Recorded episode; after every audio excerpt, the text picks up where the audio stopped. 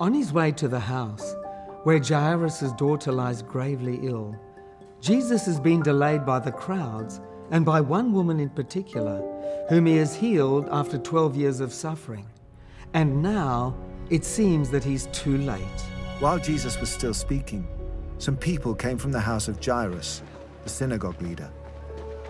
Your daughter is dead, they said. Why bother the teacher anymore? Overhearing what they said, Jesus told him, Don't be afraid, just believe. He did not let anyone follow him except Peter, James, and John, the brother of James. When they came to the home of the synagogue leader, Jesus saw a commotion, with people crying and wailing loudly. He went in and said to them, Why all this commotion and wailing? The child is not dead, but asleep. But they laughed at him. When we get bad news, the solution is simple don't be afraid, just believe.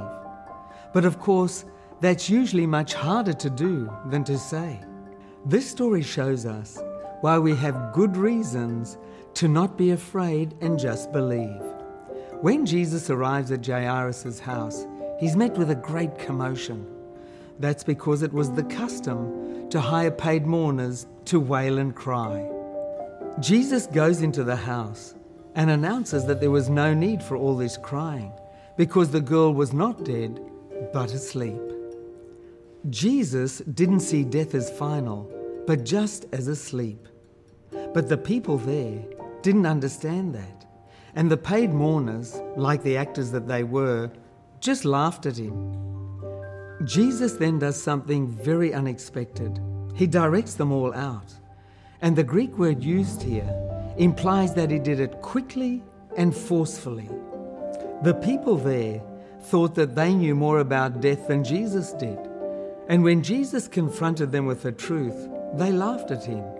They didn't understand that when Jesus is in the house, everything changes.